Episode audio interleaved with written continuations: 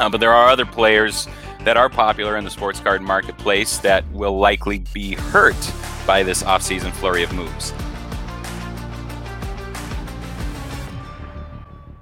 What up, what up, what up? Welcome back to Sam Dunks, the weekly NBA show over here at Slab Stocks. I'm your host, Sam.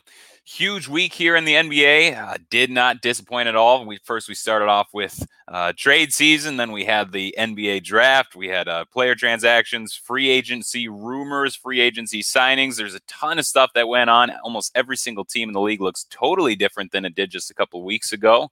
Uh, today, I want to focus on the more the NBA side of things rather than the draft. I guess that's NBA too, but uh, free agency, trades, how that affected various teams, how I think it's going to affect various players, and most importantly, how I think it's going to affect our sports card investments and what we should be thinking moving into the season.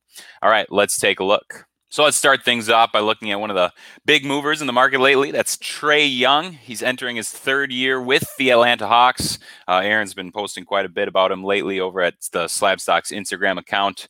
Uh, his market's just kind of jumping all over the place lately, uh, whether that be the you know the the common Prizm rookie cards, his uh, National Treasures RPA out of 99. You know, it's all just really bouncing at the moment. I wanted to check out his Optic Holo sales today, and, and they've just been experiencing some pretty good movement too.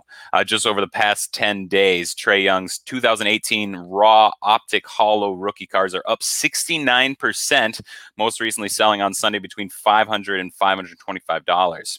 Uh, some of that is due to the excitement of the season coming back in under a month. Uh, Trae Young being one of the more exciting young players in the league. Uh, but also, we've seen some uptick in recent action due to the Hawks' extremely active free agency period. Uh, we can take a look at that. They added a bunch all around the roster. Rajon Rondo was a pretty strong target for this Hawks team. They signed him to a two year, $15 million deal. Uh, they like his leadership. They like his toughness. Uh, should be fine in a back backup point guard role. Uh, at the point, they also added Kris Dunn from the Chicago Bulls, two years, ten million dollars. Not exactly sure where he's going to fit in into the rotation. I do expect some of it to be situa- situationally based, but he's probably figuring to be fighting for some of Rondo's minutes at the backup behind Trae Young. Uh, they also signed Bogdan Bogdanovic to a four-year, $72 million offer sheet uh, which means that it's not official yet. Uh, the Kings still have an opportunity to match. I'm recording this Monday night. I uh, we haven't yet heard anything on on that end. Um, perhaps by the time you listen to this tomorrow, we'll already know uh, where that's going to go. Uh, as of this recording, I'm just going to pretend that the Kings aren't going to match that and that he will end up on the Hawks. And then, of course, we have Danilo Gallinari. He signed for three years, $61.5 million. The Hawks traded Dewayne DeWitt Dedmon for Tony Snell. They drafted Onyeka Okongwu with the sixth overall pick. They signed Solomon Hill to a one year contract. And then, of course, they still have Clint Capela, who they had traded for last year, uh, but still hasn't played a game in a Hawks uniform. Uh, so where does that leave this team? I'd say Trae Young is uh, in a good spot still you know, adding offensive, uh, strong offensive players around him should really just boost his overall value. Uh, last year, of course, uh, per 36 minutes, he averaged 30 points, 9.5 assists, four rebounds, a steal, and he shot 36% from deep on nearly 10 attempts per game and 44% from the field overall. Uh, and then also really strong usage on last year's Hawks team, nearly 35% usage. That was the fourth highest usage in the league last year, and it was the 30th highest usage of all time. Uh, usage percentages, of course, um, you know the percent of a team's plays that end in a field goal attempt a free throw attempt or a turnover in which said player is involved. So clearly Trae Young is just extremely involved in the hawks offense. Uh, he's fundamental to everything that they do. This is Trae Young's team He's going to continue to have the ball in his hands. Everything's going to continue to flow through him. His assists might tick up even a bit higher with the with the strong players around him. Uh, perhaps he sees a little bit of a scoring drop, but in general, things really should just continue to look good for Trae Young statistically on a team that figures to be both in or to be in contention for a playoff spot. Uh, that all bodes really well for Trae Young's prices. Uh, but there are other players that are popular in the sports card marketplace that will likely be hurt by this offseason flurry of moves. Uh, the first that I'm going to talk about, uh, not as popular on the market, but uh, that is Kevin Huerter. I think he's the best among this this trio of players that I'm going to talk about here. A really solid young player, 21 year old sophomore, in 31 minutes per night, he added 12 points, four assists, four rebounds, shot 38% from deep and 83% from the charity stripe if the Hawks end up being able to sign Bogdan uh, Bogdan Bogdanovic to that deal, you have to imagine that Bogey is going to be getting like 30 to 31 minutes uh, in his role, which slides Huerter down to somewhere around the 15 minutes per night uh, range. Uh, then, at what I imagine will be small forward, we have the $20 million man Danilo Gallinari, who at 32 years of age, uh, likely to see a small decrease in minutes but should still be averaging about 28 minutes per night on this Hawks team. And, and you can think of it this way uh, on the wings, there are 96 minutes available each night. About 58 of those I expect to be taken by Bogdanovic and Gallinari. Uh, that leaves uh, about 38 minutes for Huerter. And then the other two rookies from last year, Cam Reddish and DeAndre Hunter. Uh, Cam Reddish in 27 minutes last season, he averaged 10.5 points, 1.5 assists, four rebounds. He shot only 38% from the field and then 33% from three point range. Uh, really pretty ugly all around. Uh, but like I was talking about uh, throughout the spring and early summer, uh, he was also improving month over month throughout the season. Uh, if you're watching the YouTube video, if you're watching, if you're listening to the podcast, you can't see some of the things I'm pulling up here. But if you're watching on the YouTube video here, you can see his uh, month over month progression from October all the way through to March. Uh, you really just do see him uh, progress throughout the season, uh, whether that be in the, the three point percentage uh, 56, 279, 310, 403, just gradual increase throughout the year. Uh, field goal percentage overall, you look at his true shooting percentage, that's a TS percent sign. 279, 428, 467, 543, 572, 672. That's an increase every single month throughout the season. Uh, we also saw his minutes tick up. We also saw his points tick up. Um, we saw his offensive rating tick up consistently throughout the season. So it really seemed like Cam Reddish, he started to figure these things out as the season was going on. And that's exactly what we want from a young player. Now we're potentially going to be missing out on uh, seeing more of that development because he's most likely splitting 38 minutes with Kevin Huerter and then also last year's fourth overall pick, uh, DeAndre Hunter. DeAndre Hunter, he averaged 12 points, two assists, 4.5 rebounds, uh, shot 41% from the field on, and 35% uh, from three on five attempts per game nothing spectacular on the whole. It was better uh, as a whole season. He was better than than Cam Reddish, um, but there just wasn't that month over month improvement for DeAndre Hunter. He did have a five game outburst in February where everyone's like, "Oh my goodness, now look at this guy. He's the best player on earth," and and that was it. Uh, outside of that, he really just kind of left a lot to be desired. But you know what? Still, he was the fourth overall pick. Still has tons of potential. And now on this this very deep Hawks team, he's just not going to see a ton of minutes, along with the other three guys, uh, the other two guys. Uh, the other guy that I'm worried about is John Collins. He's going into his fourth year. Uh, he's he's eligible for a contract extension. He's coming off his best season in which he scored 21.5 points, 10 rebounds, 1.5 assists. He shot 58% from the field overall and 40% from three on nearly four attempts per game. Just really, really, really strong stuff all around. And in his case, I'm not concerned about him losing minutes, but I am concerned about his role on this team. You know, he was the he was best last year as a roll man, playing in the two man uh, game. You know, the two man game, the offense with Trae Young. Uh, but then, you know, the Hawks traded for Clint Capela, and that's essentially the only role that Clint Capela can play on offense in the pick and roll. Uh, so immediately, we already have to figure out what Collins is going to need to do in order to get uh, the majority of his looks elsewhere. It's not going to be rolling to the hoop primarily. But now, he's not the only offensive production on the outside. He's also surrounded by pretty good offensive players who are going to be siphoning away some of his looks. And so I'm just not exactly sure what this season's going to look like for John Collins. Uh, plus, we also have the the uh, first the, their first round draft pick Onyeka Okongwu, who I'm certain they're probably going to be looking to get at least like eight to 10 to 12 minutes per night. Uh, so there's a number of things that I think could be hurting John Collins's production as well. Now, these are all uh, great problems to have for the Atlanta Hawks. You know, this is the type of roster that will lead them at least to some form of contention.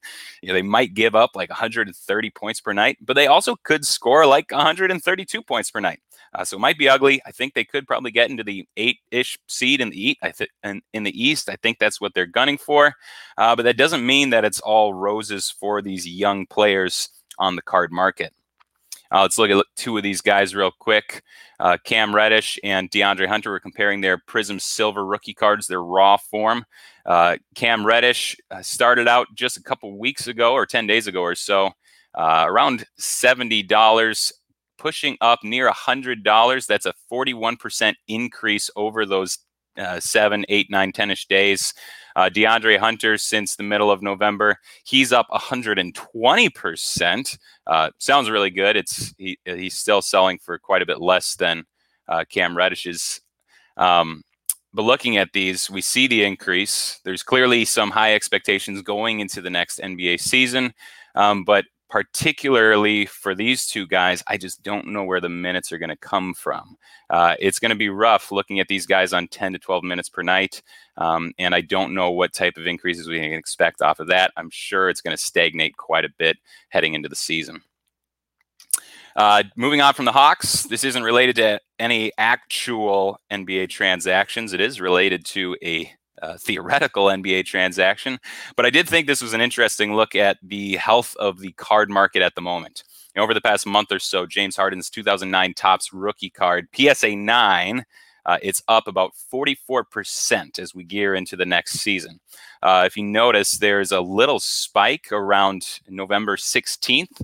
That was the date when Adrian Wojnarowski reported that James Harden had rejected a $50 million per year extension with the Rockets in hopes of joining KD and Kyrie with the Nets. I really would love to see that happen, as I think the locker room dynamic between him and Kyrie in particular would be an absolute dumpster fire.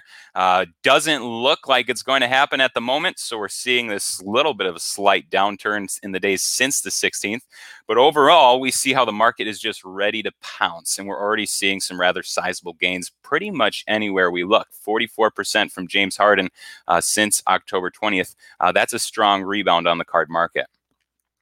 Uh, two young guys that uh, scored some big extensions. They both signed five year, $195 million extensions. That is, of course, Jayson Tatum for the Boston Celtics and Donovan Mitchell for the Utah Jazz. Um, both of their cards are doing okay. Jayson Tatum's is up 19%. His uh, his select um, concourse rookie card that is PSA 10 graded it's up 19%, hovering around 375 ish dollars, $370 at the moment. Uh, Donovan Mitchell's over the past month, over the same time frame, it's actually down 33%, uh, which is kind of surprising that we haven't seen a little bit of an uptick since the uh, signing announcement. Actually, though, if you look at Donovan Mitchell, since his time in the NBA bubble, since they were bounced on September 1st, uh, the card price dropped uh, pretty dramatically along with the rest of the card market. It was down 44% in that first week, uh, but it has rebounded rather nicely. Uh, as of now, it's only down 14% from where it was uh, back when the NBA, when he was bounced from the NBA bubble on the basis of that, I would say that it's a pretty good buying opportunity. We know he's going to be sticking around in Utah for the next five years. Uh, that type of consistency oftentimes is uh, bodes pretty well for a player's market. Um, he's going to be around. He should be getting a little bit better here. He's picking up with a full head of steam after last NBA bubble. Uh, and we're still on a little bit of a discount, even after a, a creep up of the past couple of months. Uh, another player that just signed a extension. That was Fred VanVleet. He signed for four years, 85 million. Uh, love Fred VanVleet's story. You know, he came out of Wichita State, wasn't drafted. There was a couple teams that wanted to draft him in the second round. He bet on himself, decided to uh, put his destiny in his own hands, decide where he was going to sign as an undrafted free agent. And here we are just a few years later, and he signs a four-year, $85 million extension. So that's uh, obviously huge for him and his family, and uh, he deserves all the credit. He's put in a ton of work. Um, of course, he doesn't have pretty much hardly anything for you to invest in as far as rookie cards goes. Uh, he has an optic uh, rookie auto, which I have here on the screen. Um, that is up 339% between January to September. And then from September to the present, it's down 49%. So uh, from around the time when they were bounced from the NBA bubble up until today, it's down 49%. Um, we're sitting around the $200 range with this card in its raw form at the moment. But you know what? We know he's going to stick around in Toronto for the next four years. We know Kyle, Kyle Lowry is going to be gone pretty soon. Uh, we know he's an extremely popular pl- er, uh, player, hard worker, good shooter, uh, does a lot of things really, really well. He he would have been sought after uh, much more this offseason if a lot more teams had had enough cap space to sign him. Uh, I th- I'm thinking uh, we're at a pretty good buy opportunity with this card. Uh, let's look at a few more teams. First, starting with the Denver Nuggets. Here was the final game of the Denver Nuggets playoffs before they got bounced. Uh, Jerami Grant, he's now gone. He's signed with Detroit as part of a sign and trade.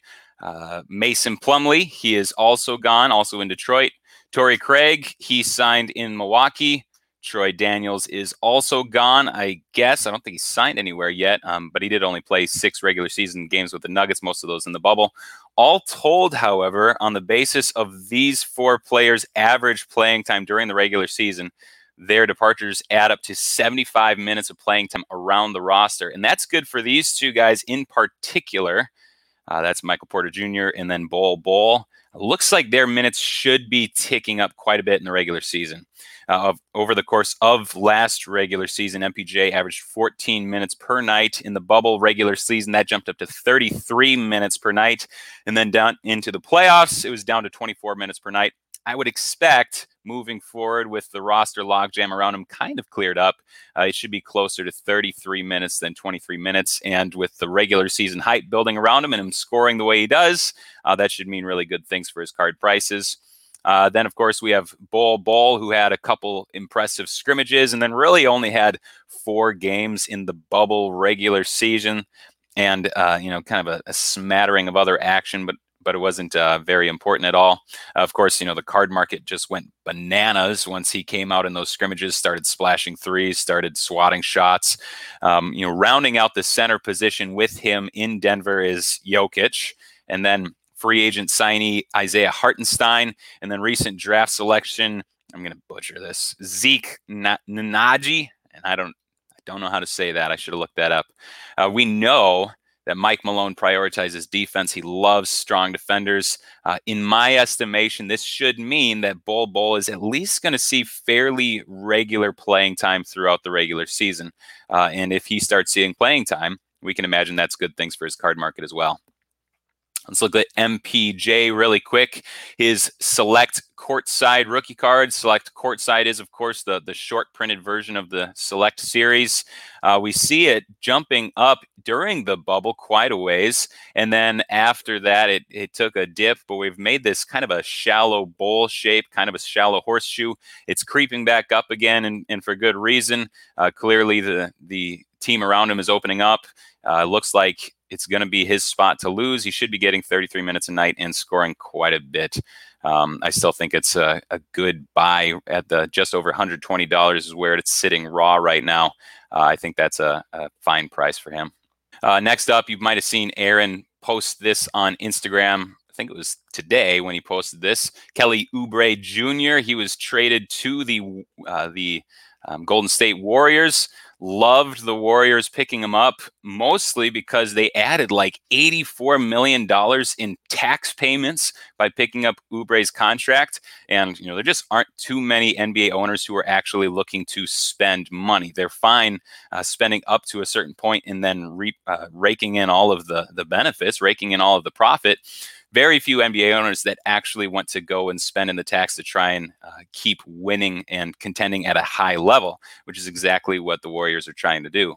Uh, Kelly Oubre uh, should be a pretty good pickup for the Warriors. Looking at some of his advanced stats from um, NBA.com backslash uh, stats, uh, these are his breakdown of his three point attempts on any shot. Or majority of his three point attempts came with him having the ball for less than two seconds on those shots. He shot 35%.